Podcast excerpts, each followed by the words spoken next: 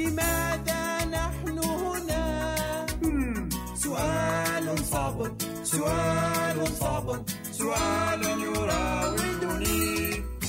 ويا أهلا وسهلا في الحلقة الأولى من بودكاست سلمى تسأل. تكنيكيا ما هي الحلقة الأولى؟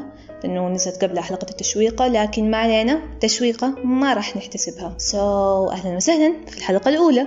أو مثل ما قلت أو ما أدري ما أذكر إني قلت هذا الشيء أو ما قلته بس راح أقوله مرة ثانية.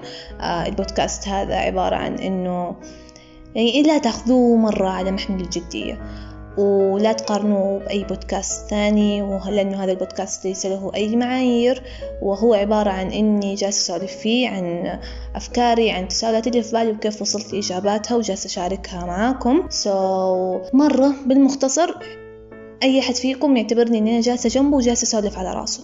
ببساطة هذا هو لب البودكاست. وعشان كمان أعرفك إنه مو أنت لوحدك اللي جاء هذا التساؤل لأنه أحيانا كثيرا نظن إنه إنه وحدنا أنه وحدنا من أتى هذا السؤال في بالنا. في الحقيقة لا مو لوحدنا. كلنا نتشارك في المجال الفيزيائي للأفكار في هذا الكون. معلومة لا تهمكم so, سؤال هذه الحلقة هو ليش العمات شريرات والخالات طيبات؟ وهذه حقيقة.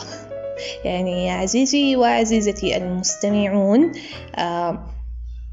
أظن يعني إنه غالبيتكم عندهم عندهم إنه عماتهم ما هم مرة كويسات. وعندهم خالاتهم مرة. واو يعني مرة خالاتهم مرة حبوبات ولطيفات معاهم. سو so, راح أشارككم في هذه الحلقة الأجوبة اللي أنا توصلت لها لهذا السؤال. آه وهم إجابتين ويعني الحلقة راح تنقسم لشقين. الشق الأول الجواب الأول اللي كمان وصلته اللي وصلت له عن عبر اللي عشته. الشق الثاني اللي وصلت له الإجابة اللي وصلت لها عبر تجربتي الخاصة أنا. وكيف وصلت لها طبعا في ناس حيقولون لا أنا العكس خالاتي هم الشريرات وعماتي هم الطيبات. so الحلقة هذه مو لك. بس okay اسمعنا يعني. ما يضر يعني. فأنت أنت حال أنتم حالة يعني حالة مستثناة يعني حالة نادرة. نادرة الوجود. So, أحب أصدمكم قليلا يعني إذا أقول لكم إيش السبب إنه غالبا إنه العمات العمات شريرات والخالات طيبات آه غالبا أو تسعين بالمية أو تسعة وتسعين بالمية. فاصل تسعة وتسعين بالمية السبب هو أبوك. حقيقي صدق أو لا تصدق ذلك. إنه والدك هو السبب في إنه عماتك شريرات وخالاتك طيبات. آه أو لا مو بس يعني خلينا الخالات نستثنيهم بس إنه في العمات يعني عموما يعني.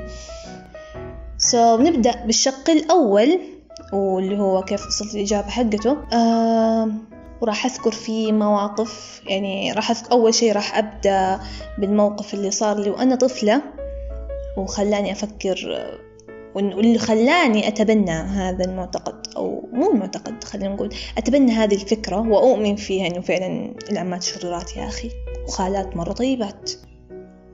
سو so, يلا نبدأ. آه الشق الأول. كنت سنة ثالث ابتدائي وفي الإجازة الصيفية رايحة الرابع ابتدائي. آه بطبيعة الحال إجازة صيفية كلا يذهب إلى ديرته عشان يلاقي الأهل والعائلة والأجداد و... ويلتم الشمل يعني. فإحنا سافرنا وكنت في يوم من الأيام يعني كنت في بيت جدي اللي هو أبو أمي. ف سوري إنه حقول هذا الشيء بس عادي مرة عادي مرة عادي. ومو لوحدي يعني كان هذا الشيء أمر فيه وفي طفولتي. أكيد كثير منكم مر هذا الشيء. فأنا كنت أعاني من تبول لا إرادي. واللي حيسألني عن السبب السبب إني أنا كنت أخاف جدا من أهوال يوم القيامة وكان عندي فوبيا عظيمة وكله من سبب المدرسة والتحفيظ. والله الله يسامح السبب يعني. حقيقي الله يسامح السبب. لأنه كان لأنه كان شيء مرة يا أخي شيء عذاب عذاب نفسي عذاب نفسي. وغير كذا إنه المدرسات والله ك... والله المعلمات كانوا يستمتعون كانوا يستمتعون لما يجلسون يخوفونا بأهوال يوم القيامة وغيره. يا أخي كيف؟ يعني من جد كيف كانوا كيف يستمتعون إنهم يجلسون يقولون لنا عن أهوال يوم القيامة وكيف الجبال تتحول إلى صوف وكيف الشمس والقمر يتكوران ويسقطون في الماء وبعدين الماء ينفجر في كل مكان ونكون عراء عراية. أو الكلمة صح ما أدري. المهم يعني كيف إنهم يحكون عن هذه الأشياء لناس توهم في أولى ابتدائي ثاني ابتدائي؟ خصوصا كمان إنه الأطفال إحنا كأطفال أساسا خيالنا واسع. نقدر نتخيل أي شيء. فأنت كمان تجي تتكلم عن أشياء مخيفة لهذه الدرجة أكيد راح نتخيلها. والتخيل ما هو سهل. وهذا الشيء أثر فيني. طبعا في أشياء ثانية كانت السبب إني أنا أعاني من تبول لا إرادي بس كان السبب الرئيسي اللي هو التخويف هذا اللي كنا نعيشه من أهوال يوم القيامة وكذا. وحقيقة أنا ماني مسامحتهم ماني مسامحة ولا مدرسة دخلت الخوف ودبت الرعب الرعب في قلبي. حقيقي هذا أظن يبغى لها حلقة. هذه يبغى لها حلقة. إنه هذه معاناة جيل بأكمله ولا أجيال بأكملها. فكنت أعاني من تبول لا إرادي؟ وكنا نايمين. طبعا you know بيوت الأجداد فيها أحواش كبيرة فكنا إحنا بالليل نطلع السراير الأسرة حقت الحديد هذه اللي إذا جو ضيوف تروح تحطها لهم وتطبق وكذا. ف رصص رصيناها في الحوش وطبعا أنا وبنات خالاتي وبنات خيلاني ومع خالاتي إن كنا ننام كلنا مع بعض. فنرص السراير هذه جنب بعض وننام كلنا مع بعض. فنمنا بالليل. طبعا أنا عندي مشمع يعني كذا قطعة. إحنا ما أدري وش يسموها بس أنا إحنا نسميها مشمع يعني. ف لأنه أنا كنت أعاني من التبول لا إرادي فكان دائما هذا القطع معايا. وفي كل مكان كنت أي مكان أروحه فأمي كانت تشيلني له عشان لا أبلل. ف نمت وكان المشمع هذا تحتي. وأكيد بللت السرير. بس اللي كان الغريب ذاك اليوم إنه صحينا من النوم والأسرة كلها مبلولة. حرفيا كلها مبلولة. وخالاتي للأسف يعني تروشني يعني. وللأمانة يعني أنا كنت يعني أنا حتى انصدمت لما صحينا في الصباح وكذا. كان على بالي إنه أنا السبب إنه هذا كله أنا. وكنت مستغربة مع إنه المشمع هذا معاي وحقي وتحتي على أساس إنه هو يمتص يعني فكنت مرة مصدومة يعني على بالي إنه هذه أنا فبعدين اتضح إنه مو أنا لوحدي. اتضح إنه كمان بنات خالاتي وبنات خيلاني كلهم عندهم تبول لا إرادي.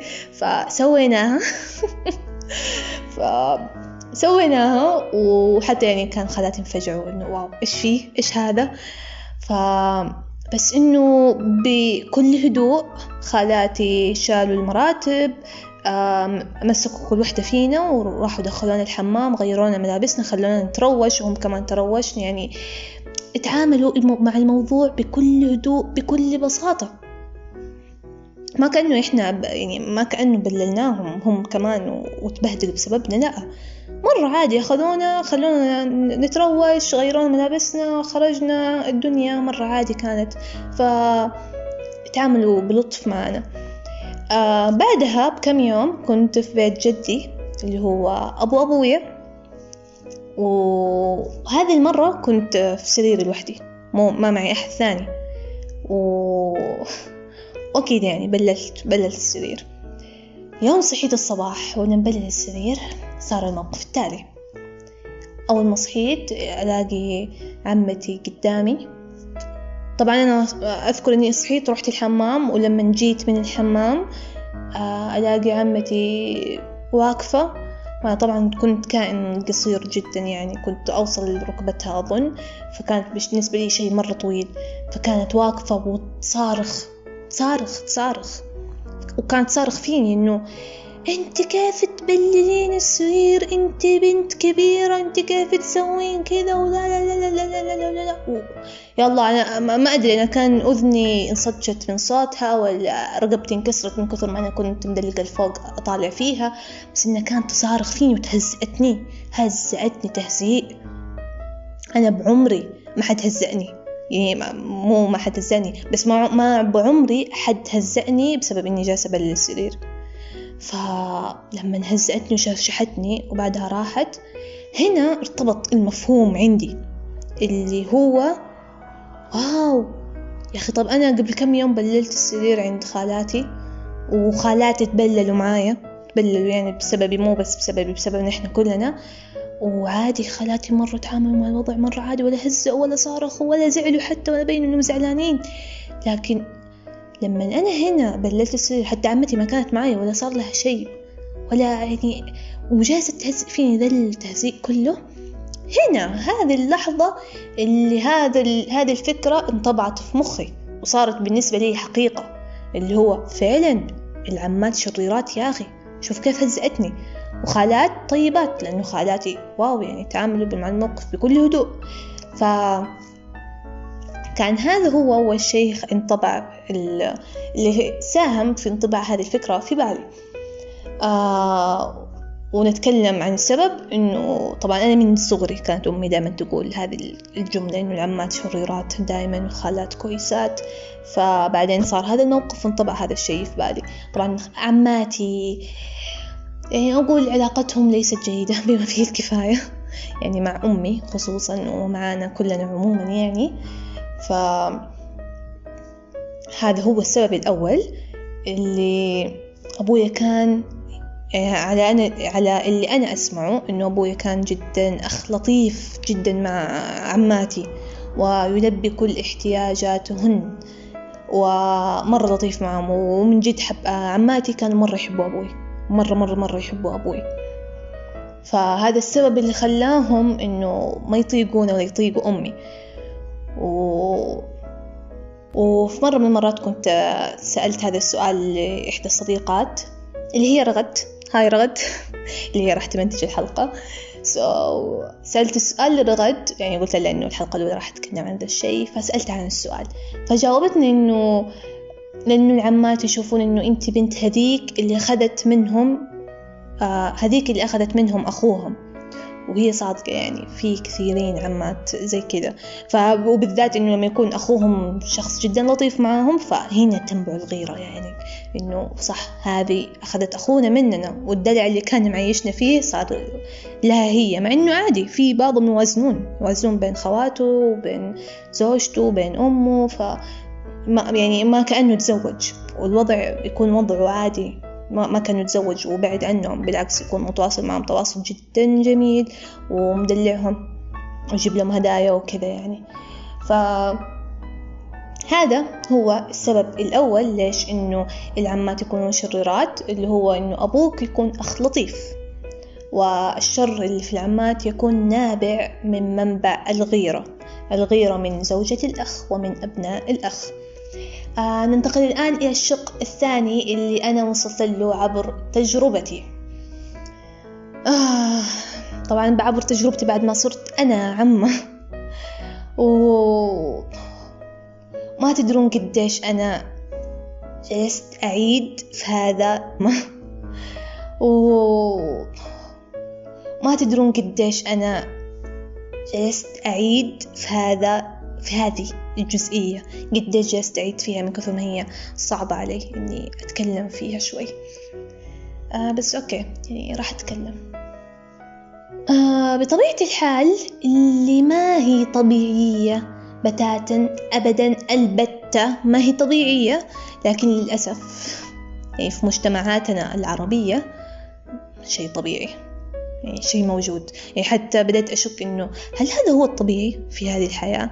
يعني مو في هذه الحياة عموما لكن في حياتنا نحن كعرب وكناس يعني وكبنات عايشين في هذه المنطقة يعني آه زيي زي تسعة وتسعين بالمية فاصل تسعة وتسعين بالمية من البنات آه اللي في بيئتي واللي حولي وأنا متأكدة إن مو بس اللي في بيئتي واللي في حولي لأ في جميع البيئات العربية في هذه المنطقة الجغرافية اللي هو في كل بيت لازم يكون آه لازم البنات يعانون من أخوانهم. ومو شرط إنه الأخوان كلهم يجون سيئين لأ. آه شخص لازم لازم يكون في أخ واحد سيء سيء معقد. آه في له كمية كلاكيع وعقد وأمراض نفسية بشكل لا يوصف ولا يصدق. وبدل ما الأخ هذا يروح يعالج نفسه ويحاول يفكك من عقده ويفهم إيش فيه له آه أسرع مخرج إنه يخرج كل هذه الكلاكيع وكل الأمراض ويبث جميع سمومه في الأضعف منه مين اللي أضعف منه؟ أخواته ف يا أخي تصدقون هذا الشيء خليني كان دايما أقعد أفكر إنه كبنات في هذه البقعة الجغرافية إنه ليش ليش إحنا عندنا تحديات جدا كبيرة؟ جدا جدا كبيرة. إنه في تحصيل الحقوق وعيش الحياة بشكل طبيعي والمساواة بالأخ أو بالذكر. ف حقيقي إحنا كبنات نمر بتحديات عظيمة عظيمة عظيمة عظيمة عظيمة جدا. يعني إنك أنت تنولدين كبنت في هذا المكان اختبار بحد ذاته اختبار. وإذا أنتم تؤمنون بوجود مو نقول حياة سابقة بس تؤمنون إنه أنت كروح روحك قبل ما أنت تجي على هذه الأرض إنه اختارت إنها تكون في هذا الجسد وتكون في هذه العيلة وتكون في هذا المكان بهذه الجنسية بهذه الحال بهذه المصاعب بهذه الحياة بشكل عام.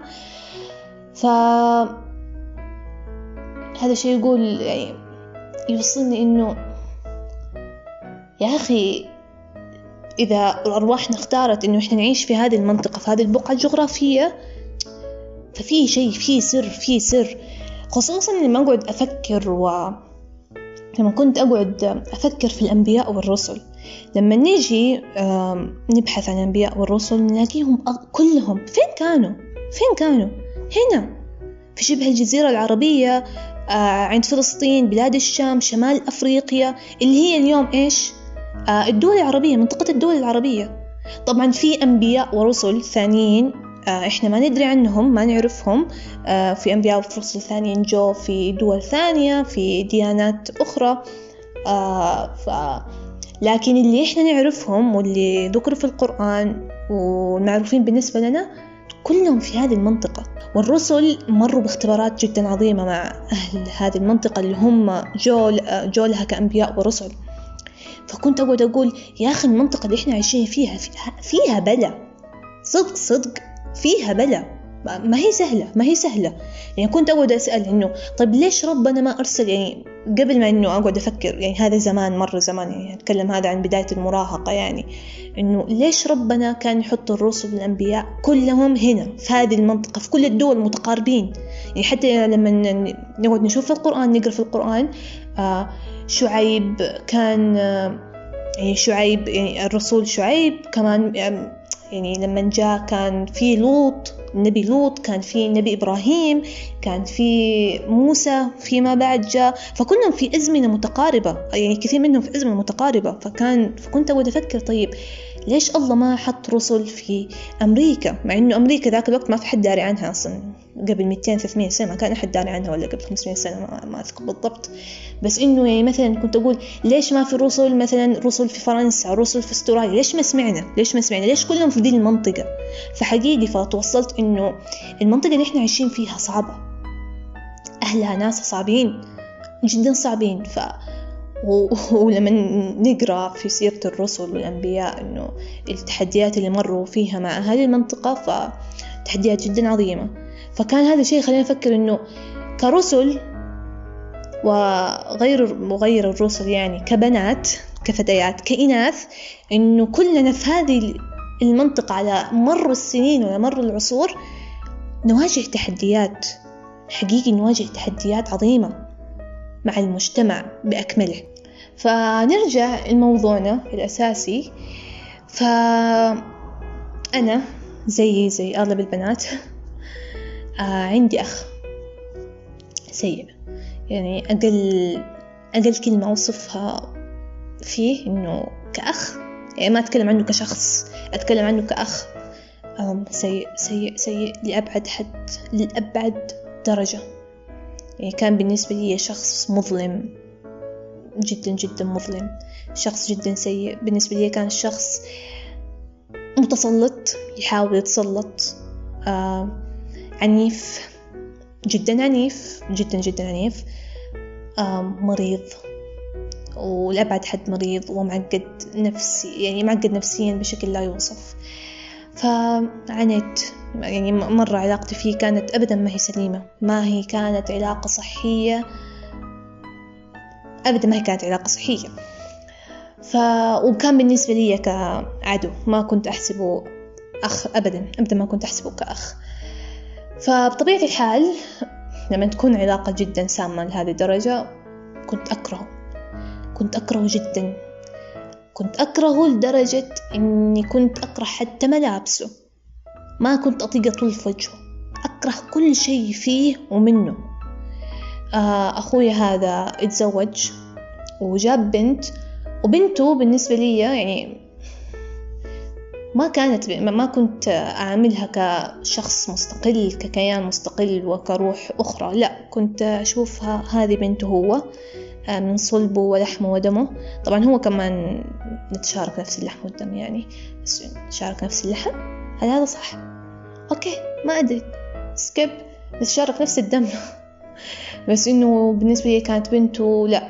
وخصوصا إنه أنا أعرف يعني وهذه القناعة توصلت لها من صغري. وكنت دائما أقعد لما أشوف صديقاتي واللي حو... كل البنات اللي حولي يعانون من أخوانهم كنت أقول لهم لا تسمحوا لهم فيكم. لا تسمحوا لهم أبدا. لأنه الحين هو جالس يتحكم فيك بس بعدين لما يتزوج ما راح يتحكم في زوجته. بعضهم يتحكمون في زوجتهم في أزواج يعني بزوجاتهم لكن إذا جابوا بنات ما راح يتحكمون في بناتهم. وكل اللي منعوكم منه راح يسمحون إنهم زوجاتهم وبناتهم يسووه. وهذه كانت حقيقة. وما أدري إيش اللي خلاني أتوصل لهذه الفكرة في سن صغير بس إنه كانت من يعني من جد لين الان يعني هذا شيء حقيقي. لأنه أصلا الإنسان يتغير وتفكيره وطباعته تتغير؟ غير إنه كبنت يعني دائما الاباء يميلون للبنات أكثر فالأب يكون عطوف ورحوم على بنته أكثر من إنه يكون عطوف ورحوم على زوجته أو أخواته أو أي أنثى أخرى في حياته البنات حالة خاصة.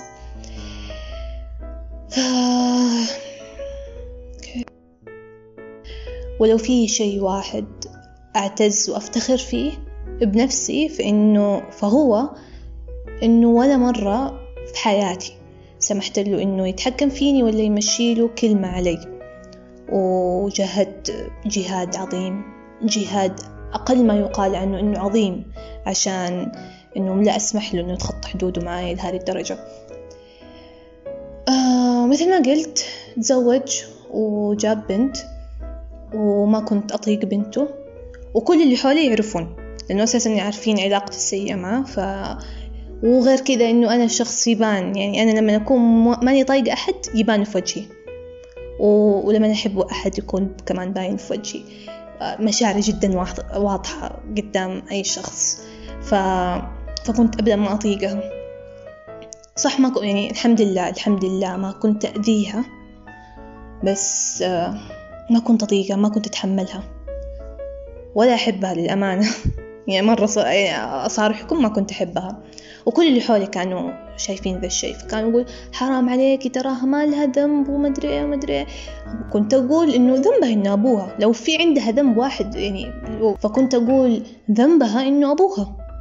ذنبها الوحيد في العالم إنه فلان والدها. هذا بالنسبة لي. ف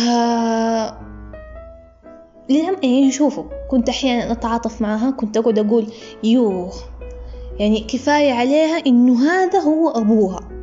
بعدين أفكر لا من جد من جد ال ال الأولاد يعني العيال بعدين لما يتزوجون يجيبون بنات تعاملهم يتغير طريقة تعاملهم تتغير ويكونون جدا عطوفين وجدا لطيفين. فكنت أقول بالعكس مرة راح هو أصلا يحبها فمرة راح مرة يعني ما أدري كيف أقول بس إنه مرة راح يكون معها شخص طبيعي يعني كأب طبيعي يعني وما راح يمنعها أو يتسلط عليها في حياتها وكذا مو بالشدة ولا راح يحاول يخرج عقده ويبث سمومه. في بعض الآباء كذا بس إنه كثير منهم إذا كانوا كذا مع خواتهم لما يجوهم أبناء يهدون.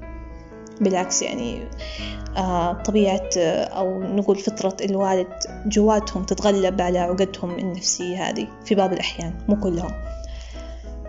فنيجي الحين للموقف اللي خلاني أوصل أوصل إنه العمات شريرات. آه في 2018 أو يمكن في 2017 لا. أو نهاية 2017 يمكن. كنت شفت تغريدة في تويتر آه لوحدة كانت حاطة screenshot لمحادثة بينها وبين بنت أخوها. فبنت أخوها كانت كاتبة لها في المحادثة إنه مرسلة لها إنه يا عمة باركي لي أنا انقبلت في البعثة آه وأبويا وافق وراح يسافر معايا. فاللي كانت منزلة التغريدة هي نفسها العمة آه كانت كاتبة إنه قبل سنين طويلة وهي يعني كشخص كان يحلم ويطمح إنه يكمل دراسته في الخارج. فكانت قدمت وجات البعثة وأبوها وافق إنها تسافر و... فأخوها اللي هو أبو البنت آه، جاء وقف في وجهها ومنعها تسافر. شوش راس أبوها عليها وخرب عليها. حطم حلمها وكل الطرق منعها إنها تسافر. فكانت كاتبة إنه قبل سنين أخويا منعني منعني إن أنا أكمل دراستي برا مع إنه أبوي كان موافق. واليوم جات بنته وتبشرني إنه هي انقبلت برا. وأبوها وافق لها إنها تسافر وهو كمان راح يسافر معها. فكان هذا الشيء مثل الصدمة. وكانت مرة زع... يعني كان واضح من التغريدة إنها زعلانة من ذا الشيء. وهذا الموقف مرة أثر فيني إنه ذيك الفترة أنا كنت أمر بنفس يعني بنفس المشكلة. طبعا أنا أهلي عندهم يبغون يدخلوني تخصص معين. ويدرسوني في جامعات معينة وفي دول يعني عندي أوكي يعني أنا من صغري أنا أحلم إني أدرس برا. كنت دائما أقول لأمي يا ماما أنا لما أكبر راح أسافر برا وأدرس برا وأعيش برا. فكان حلم من أحلامي يعني إني أدرس برا ناهيك عن إنه تخصصي الأساسي ما ينفع إلا إني أدرسه برا. في دول معينة حتى مو في كل مو في أي دولة. فطبعا إحنا عندنا قانون هنا في البيت إنه ممنوع تسافر لدورة لدولة غير مسلمة. يعني هذا القانون على الكل مو بس بنت ولا ولد بس كمان بنت بزيادة عن اللزوم. يعني فأبوي أصلا كان مانعني إني أختار دولة غير مسلمة. المهم ما علينا. بس أنا كنت مصرة إني راح أسافر. فبعد هذه التغريدة بفترة إيه، مو بفترة طويلة المهم يعني في يوم من الأيام في 2018 كنا أنا وماما وأخوي هذا آه اللي ما أطيقه كنا خارجين مع بعض. طبعا إحنا عائلة تحب تفتح النقاشات النارية في السيارة. كل شيء مهم في الحياة لازم نتكلم عنه في السيارة وإحنا خارجين. فكنا في خرجة ونبغى نرجع البيت وأذن العشاء وإحنا كنا في الدائرة الثانية أذكر. وأذن العشاء فماما قالت نزلني في الحرم أبغى أصلي العشاء في الحرم. ونزلنا شارع الملك عبد العزيز ووقفنا ولين الحين أذكر وقفنا في الإشارة حقة البقيع. واخوي كان يعني كنا جالسين نتناقش في هذا الموضوع. فاخوي لف علي وجالس يقول لي ترى أنا ما معايا فلوس عشان اسفرك برا وتدرسين في الدولة اللي أنت هذه تبينها وتدخلين ذا التخصص طبعا أنا رديت له إنه أول شيء أنت كذاب أنت معك فلوس مو معك مو ما معك فلوس. ثاني شيء مين قال لك أصلا إنه أنا أبغى فلوسك؟ يعني هو بالذات يعني بالنسبة بين كل أخواني هو بالذات اللي ما أرضى إني أخذ منه فلس واحد. طب ما ما أحبه. وأعرف إنه راح يذلني على فلوسه وإنه أساسا هو شخص كان يدل على الفلوس. فمستحيل إنه كنت أدرس على حسابه. ثالث شيء قلت له التخصص اللي أنا أبغى أدرسه يعني جبت له الحجة يعني إنه الدولة اللي أنا كنت أبغاها والتخصص اللي أنا أبغاه أرخص بكثير من إني أدرس هنا وأعيش هنا وأرخص من إني أسافر أي دولة ثانية وأدرس التخصص اللي هم يبغوني أدرسه طبعا أنا أهلي من النوع اللي يشوفون إنه البنات إيش التخصص اللي يناسبهم؟ آه الطب. طبعا أنا دم دروس الطب. والكيمياء الحيوية والأشياء هذه ما أطيقها. فقلت له إنه أنا التخصص اللي أنا أبغاه أرخص بكثير غير كذا أنتوا أنتوا أصلا ما تبغوني إنه أنا أسافر برا. هو قال لي فعلا أصلا كيف تسافرين برا بدون محرم؟ قلت له الله عليك هذا هو السبب أنتوا ما تبغوني أسافر أصلا أدرس برا. وأذكر كان بعدها فتحت الإشارة ومشينا ووقفنا عند أخذ U-turn ووقفنا عند محطة الخالدية اللي حقت محطة الخالدية أهل المدينة أكيد يعرفوه اللي عند البقيع. sorry أنا شخص يحب يقول التفاصيل فاعذروني إني راح أذكر تفاصيل لأني أحب التفاصيل. فطبعا هو النقاش كان مرة طويل وكان في أحداث ثانية بس إنه أنا جالسة أحاول أختصر عشان لا أطول. ف واحتدم النقاش بيننا وكذا بعدين أنا تذكرت التغريدة اللي قريتها وخلاص يعني أنا بدت البكوة. كانت في نص حلقي وخلاص صوتي بدأ يختنق وعيوني بدأت تغرق بالدموع. فكنت قلت له أنا قبل كم يوم شفت تغريدة في تويتر عن وحدة كانت زمان جاتها البعثة وكانت تبغى تسافر برا وأبوها وافق. لكن أخوها أخوها الكبير جاء ومنعها إنها تسافر. وبعد سنين بنته جاتها موافقة البعثة برا وأخوها وافق إن هي تسافر وسافر معاها كمان. وضيع على أخته وبنته لا ف وقلت له إنه أنت الحين بتمنعني إني أنا أسافر لكن متأكدة إنه بعد 17 سنة بنتك لين. لما تيجي تقول لك يا بابا أبغى أدرس برا راح تخليها تدرس برا. ومو راح تسافر أنت مع لا كمان راح تخليها تسافر لوحدها. وراح تخليها تسافر برا لوحدها بدون محرم. وراح نشوف. بعد 17 سنة لاقيني وراح نشوف ذا الشيء. وخلاص يعني كنت جالسة أتكلم وبصوت مبحوح وبصوت مكتوم عشان خلاص البكية كذا كانت بتخرج. وفتحت باب السيارة ونزلت. للأمانة أخويا كان التف علي لما قلت له هذا الشيء. والتمست التمست إنه تأثر بعض الشيء بكلامي. في النهاية هو إنسان يعني. قد ما إنه شخص سيء يعني مو شخص أخ سيء لكنه تأثر فبس سكت يعني ما أقدر أقول شيء. ونزلت حتى ما استنيت أمي لأنه خلاص أنا بديت أبكي بدأت دموعي تنزل. آه الحمد لله إنه كان إقامة الصلاة. وتعرفون حرم وزحمة الحرم فكل الناس ماشية. فكانت هذه فرصتي الذهبية إني أسمح لدموعي تنزل لأنه أصلا ما حد راح يشوفني. وطبعا الشخص أبدا أبدا طول عمري ما أحب أبكي قدام أحد. بالنسبة لي شيء كبير إني أبكي قدام أحد ولا أحد يشوف دموعي. لا ما أبكي. وف ما قدرت ما قدرت أمسك نفسي. كانت مشاعري جدا جياشة خلنا نقول. فما قدرت أمسك نفسي وسمحت لنفسي أن تنهال دموعي حتى بعدت بعدت عن أمي وما صليت معها. دخلت على قسم النساء. طبعا كان هذا الكلام على بوابة أربعة وثلاثين اللي عند آه اللي نهاية شارع الملك عبد العزيز. بعدين رحت اتجهت على جهة النساء من الجهة الشرقية.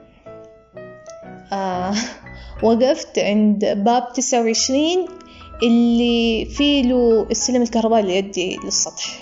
ما دخلت جوا المسجد عشان كان زحمة خلاص وقت صلاة وكان بدأ الصلاة. و... واخترت إني أروح في مكان بعيد عن أمي عشان أمي لا تشوفني قاعدة أبكي. وأمي وأمي يعني من السيارة حست إني أنا راح أبكي فأشكرها إنها ما قربت مني بعدت عني. لأن لو كانت جات ورايا ما كان حيصير موقف غير لطيف يعني. فتركتني. ف وقفت وقعدت أصلي. سبحان الله ذيك السنة 2018 كانت المدينة كلها أمطار. ذي السنة كانت كلها أمطار. وأهل المدينة أكيد يتذكرون إنه حتى كانت سنة غريبة يعني من سنين طويلة المدينة ما كانت تنزل فيها أمطار كذا. وأنا أظن ومو بس أظن بل متأكدة إنه هذه رجلي الخضرة على المدينة رجلي الحلوة يعني. إنه أول لأنه أول ما جيت المدينة صار في أمطار. فأنا جبت الأمطار يعني. فعادي يعني. لحن زبدي المهم سوري ف هذا الشيء غشش يعني يعني ذهلت يعني. كان على بالي أوه المدينة فيها أمطار طيب ليش كانوا يخوفونا إنه مرة حر ودرجات الحرارة تتعدى خمسة وأربعين سبعة وأربعين ممكن توصل خمسين لدرجة إنه الأسفلت تطلع بخار وإطارات السيارات تتفرقع من قوة الحر. فكان يصوروا لي المدينة جهنم مو مو مدينة عادية يعني الحر اللي فيها كان مرة حر بس إنه أول ما جينا لا كان الجو مرة لطيف. ف وأنا جالسة أصلي صبت المطرة يا سلام صبت المطر خلاص. أنا هنا حرفيا ما قدرت أمسك نفسي أكثر من كذا. وأجهشت بالبكاء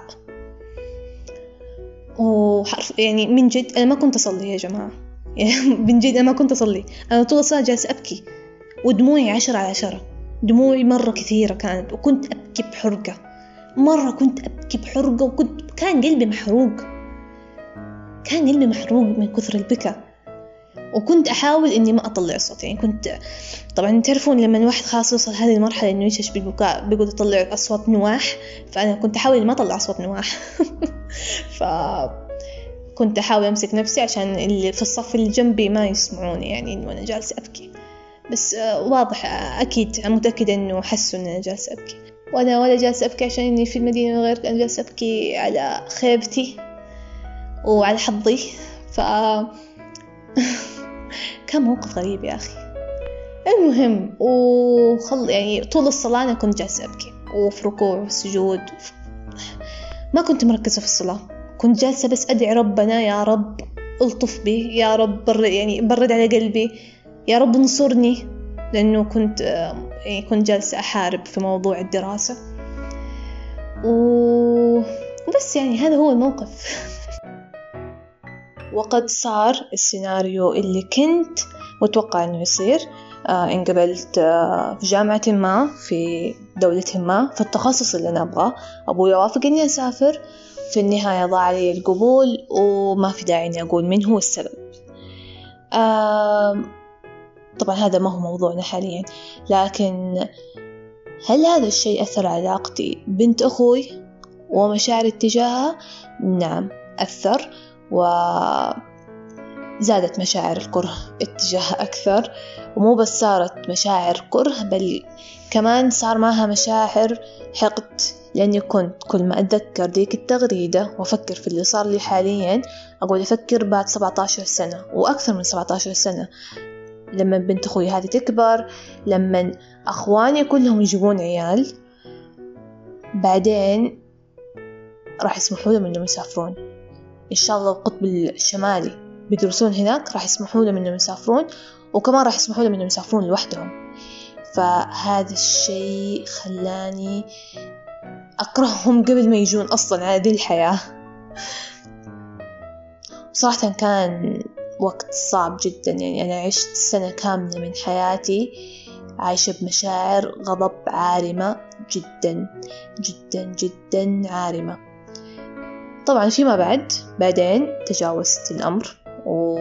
وأقدر أقول إني تشافيت منه تماما. آه فما يعتبر بالنسبة لي خسارة كبيرة. في وقتها كان بالنسبة لي خسارة كبيرة جدا لكن حاليا ننظر للأمر يعني لكن حاليا من أقعد أشوف الموضوع اللي صار ما أحسب إنه كخسارة بالنسبة لي. والخسارة اللي أنا خسرتها لا تعد شيء أمام الخسارات اللي تكبدوها بنات ثانيات أنا أعرفهم وأكثر منهم أنا ما أعرفهم أكيد. ومو بس يكون من جانب إنه تحكم في حياتها لأ كمان عنفها للأسف إحنا بنطفح عنف حرفيا إحنا بنطفح عنف. ف للأسف شيء يكون طبيعي وموجود إنه الأخ يعنف أخته. آه فهذا شيء ثاني سام يصير في حياتها غير التحكم وتقييد الحرية و... والتضييق في العيشة. لا فوقها يكون في عنف. فده شيء جدا مؤلم جدا جدا مؤلم وجدا صدق يسبب حسرة في القلب. اللي ما تقدرين تقررين أي شيء إلا بإذنه هو ما تقدرين تسوين أي شيء إلا بإذنه وموافقته هو. وفوق ذا بيعتدي عليك بالضرب بالسب بغيره. أكيد هذا الشيء بيولد كراهية وبيولد حقد. طبيعي. هذا هو الناتج من السموم اللي تتلقاها. بس للأسف إنه الكراهية هذه بتتوجه بطريقة خاطئة اللي هي تصبح فيما بعد اتجاه زوجة الأخ أو أبناء الأخ. أنا ما أقدر ألوم صراحة وحدة في وضع مزري مثل هذا وضاعت عليها أشياء كثير في الحياة وفرص كثير في الحياة. واللي كان السبب عايش حياته بشكل طبيعي وعادي واللي حوله عايشين بشكل طبيعي وعادي. فطبيعي إنه يصير عنده هذه المشاعر. هو طبيعي إنه يصير عنده هذه المشاعر لكن ما هو مبرر لكره طرف ثالث ما له ذنب. يعني أبناء الأخوان ما لهم ذنب في اللي آبائهم سووه فينا. حتى زوجات الأخوان يعني. هو غالبا. وفي في أكيد في نماذج إنه بالعكس الزوجة هي تتدخل كمان مع الأخ وتقول تقول له أخواتك وأختك وما أدري إيه. في بعضهم زي كذا وفي بعضهم لا. آه ما نتكلم عن اللي جالسين يخببون ولا يخربون على غيرهم لا. إحنا جالسين نتكلم عن الشكل الطبيعي يعني. طبيعي هي في حالها حتى أولاده في حالهم. فما هم الطبيعي إنهم يتلقون أذى أو مشاعر كره بسبب أبوهم وبسبب اللي أبوهم سواه فينا. وأدري يقولون إنه المشاعر أنت ما تقدر تتحكم فيها بس أخرطي. أحس هذا الشيء أحيانا. ما أدري يمكن في الحب أنت ما تقدر تتحكم أنت مين تحب ومين ما تحب لكن في الكره أحس إنه ممكن ممكن إن إحنا نتحكم في ذا الشيء في ذا الشيء يعني. فلما أجي أقعد أفكر فصدق إحنا إحنا نحط نفسنا مكانهم. تخيل لو أبوكي شخص سيء ومو بس يعني كان مؤذي أخواته لأ كان مؤذي ناس ثانية كثير. بس الناس هذول ما قدروا ينتقمون من والدك أو ما قدروا يأخذون حقهم من والدك. ف يروحون يتجهون لك أنت ويثأرون آه، من خلالك ويكرهونك. ويوجهوا لك مشاعر كره عظيمة جدا. وأنت ما لك ذنب. أكيد ما راح ترضين. أكيد أكيد ما راح ترضين. ما لك ذنب. مو عشان أنت بنته فأنت تتلقين الكراهية هذه والمشاعر السيئة والسلبية بسببه هو. وأنت شخص منفصل تماما عنه انت شخص آخر. فنفس الشيء لما نقول نقارن مع أبناء أخواننا. صدق ما لهم ذنب في اللي ابائهم سووه فيه. أنا كنت أقول إنه ذنبها الوحيد إنه فلان هذا هو أبوها. أم لا نقول نحكم من ذي الناحية؟ لكن وإن كان هو أبوها وإن مين من كان أبوها يبقى ما لها ذنب. أبدا ما لها ذنب. ولا تستحق معاملة سيئة مني بسبب شيء هي ما لها ذنب فيه ما سوته. ولا تستحق مشاعر كره من ناحيتي. بنفس الوقت. ف أنا أقول مو شرط إحنا نحب ترى مو شرط. يعني حتى في العلاقات الأسرية مو شرط نحب بعض. مو شرط الأخوان يحبون بعض مو لازم هذا الشيء. لكن أهم شيء هو إنه يا أخي لا أحبك لا تحبني؟ بس بنفس لا تأذيني ولا أذيك. ولا أكرهك يعني لا أحبك ولا أكرهك. نصير في مشاعر الحياة هذه. وهذا هو الأسلم يعني غالبا إنه في مشاعر الحياد اللي مو شرط أنا أحبك. يا أخي أنت مؤذي أنت حتى إذا مو مؤذي يا أخي مو طايقتك.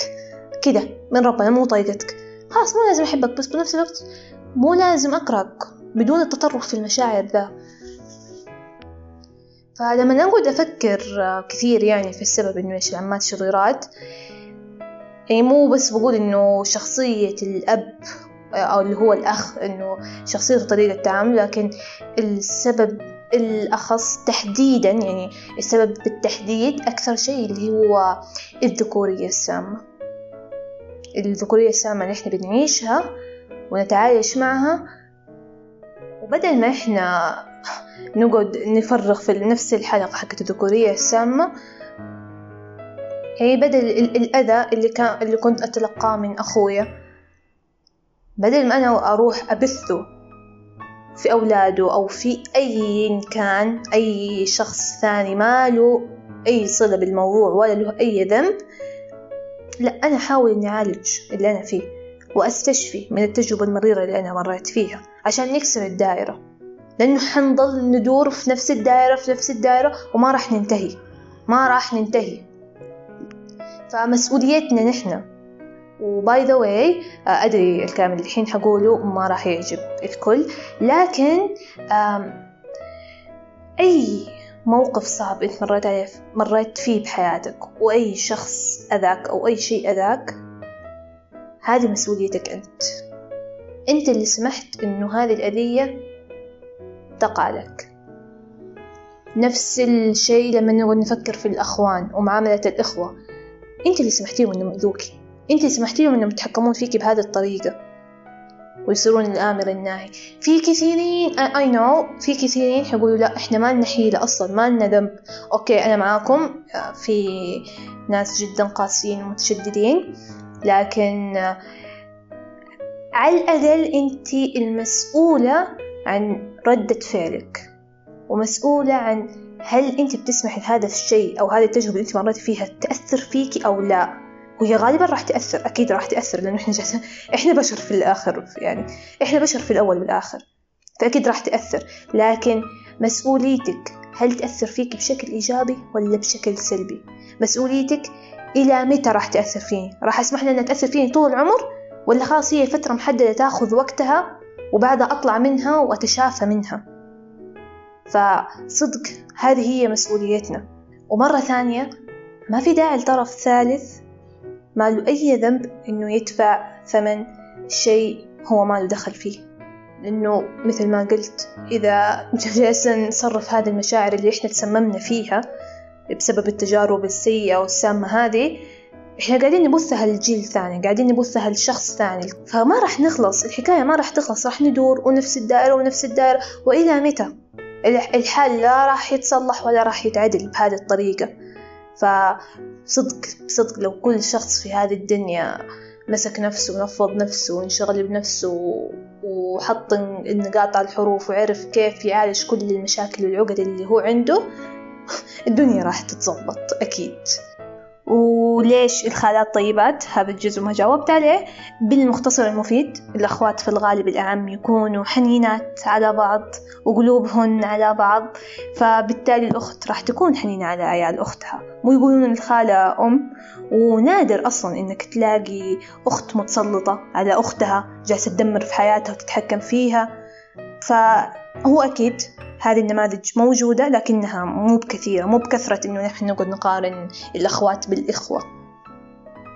مو مثل نموذج الأخ المتسلط ومدمر لحياة أخته اللي هي أصلا منتشرة. ف...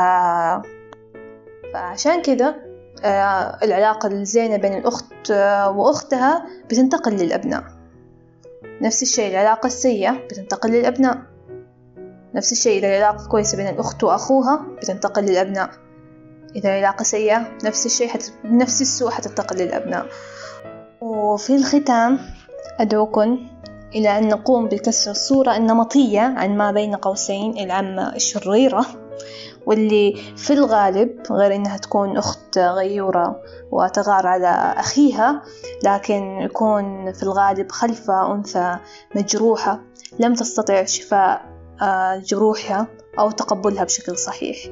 ف لو إحنا عرفنا كيف نتعامل مع التجارب الصعبة اللي مرينا فيها في حياتنا فأظن إنه نقدر نكسر هذه الصورة النمطية. وهذا هو كان تحليلي ومنظوري الشخصي لسبب إنه العمات شريرات والخالات طيبات وقد تكون صحيحة وقد تكون خاطئة لأنه أنا بنيتها على تجربتي الشخصية ومو شرط إنها تكون صحيحة بشكل عام.